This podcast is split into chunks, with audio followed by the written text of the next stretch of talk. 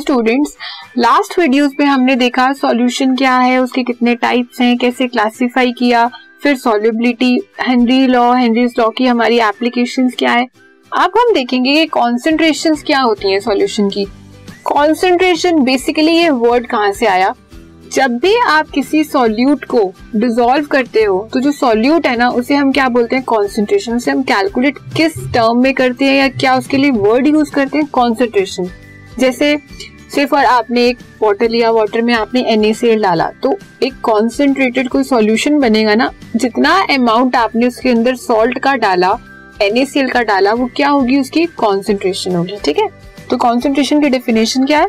The concentration of a solution is defined as the relative amount of solute, कितना amount of solute present है in a solution, एक solution में on the basis of concentration there are two types of solution अब concentration के basis पे हमारे दो type के सोल्यूशन है। कौन से? एक डायल्यूट सॉल्यूशन और एक कॉन्सेंट्रेटेड सॉल्यूशन डायल्यूट सॉल्यूशन क्या होता है?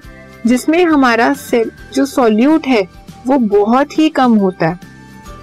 वेरी लेस और हमारा सॉल्वेंट लार्ज क्वांटिटी में होता है।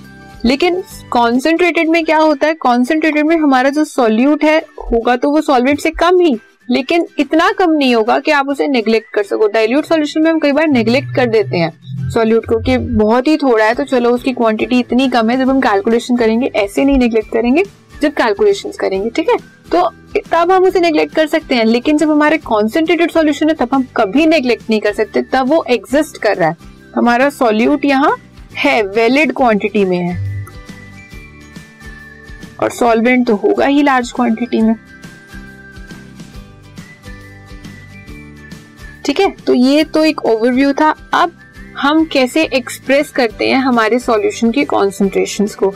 तो first is weight by weight W by volume मतलब वेट बाय वॉल्यूम की टर्म्स में भी करते हैं मोल फ्रैक्शन की टर्म्स में करते हैं parts per million molarity molality normality formality mass fraction and डीमल ये सब हम डिटेल में स्टडी करेंगे। ये इतने मेथड्स हैं, जिस वे में मेथड्स कह लो या वेज हैं, कि हम अपनी कॉन्सेंट्रेशन मतलब अमाउंट ऑफ़ सॉल्यूट को रिप्रेजेंट करते हैं। ठीक है?